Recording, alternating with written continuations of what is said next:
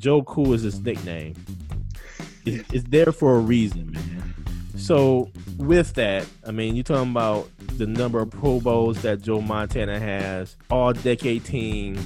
I mean, the list goes on and on in terms of the accolades that Joe Montana has. He doesn't have the amount of yards that Patrick Mahomes has or will be getting because obviously the different eras. I mean, when you talk about the the amount of yards um, and everything for Joe Montana, I mean, we're looking at his top the top number of yards was 3,944 yards, and that was in 90. So uh, the game is different, but nonetheless, I'm going with Joe Montana because of the stats and everything. Now, here's the thing. Yeah, Patrick Mahomes may have more value for the card, and yeah, he's going to have a whole lot more yards, more touchdowns. He already has a NFL MVP in his, his back pocket.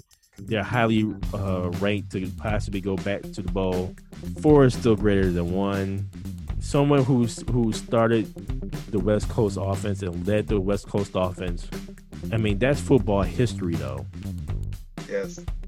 I mean, that's something that you really can't take away, man. And before there was a Tom Brady, the GOAT, everybody was really catching from a quarterback perspective was that of Joe Montana. I'm going Joe Montana, man. I'm taking Joe Montana's card. Here's the deal, man. So if I'm sitting here, I'm looking at what we have Patrick Mahomes, the arrow's pointing up, right?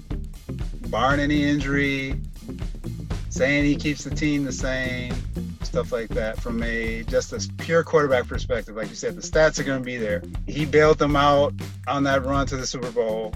Obviously, yeah, help. I'm not going to say he did it all by himself, but because Damien Williams had, I thought he should have got the MVP of the Super Bowl. Actually, mm-hmm. he has the charisma. He he seems to be a clean cut dude. So you don't see his value of his car going down anytime soon.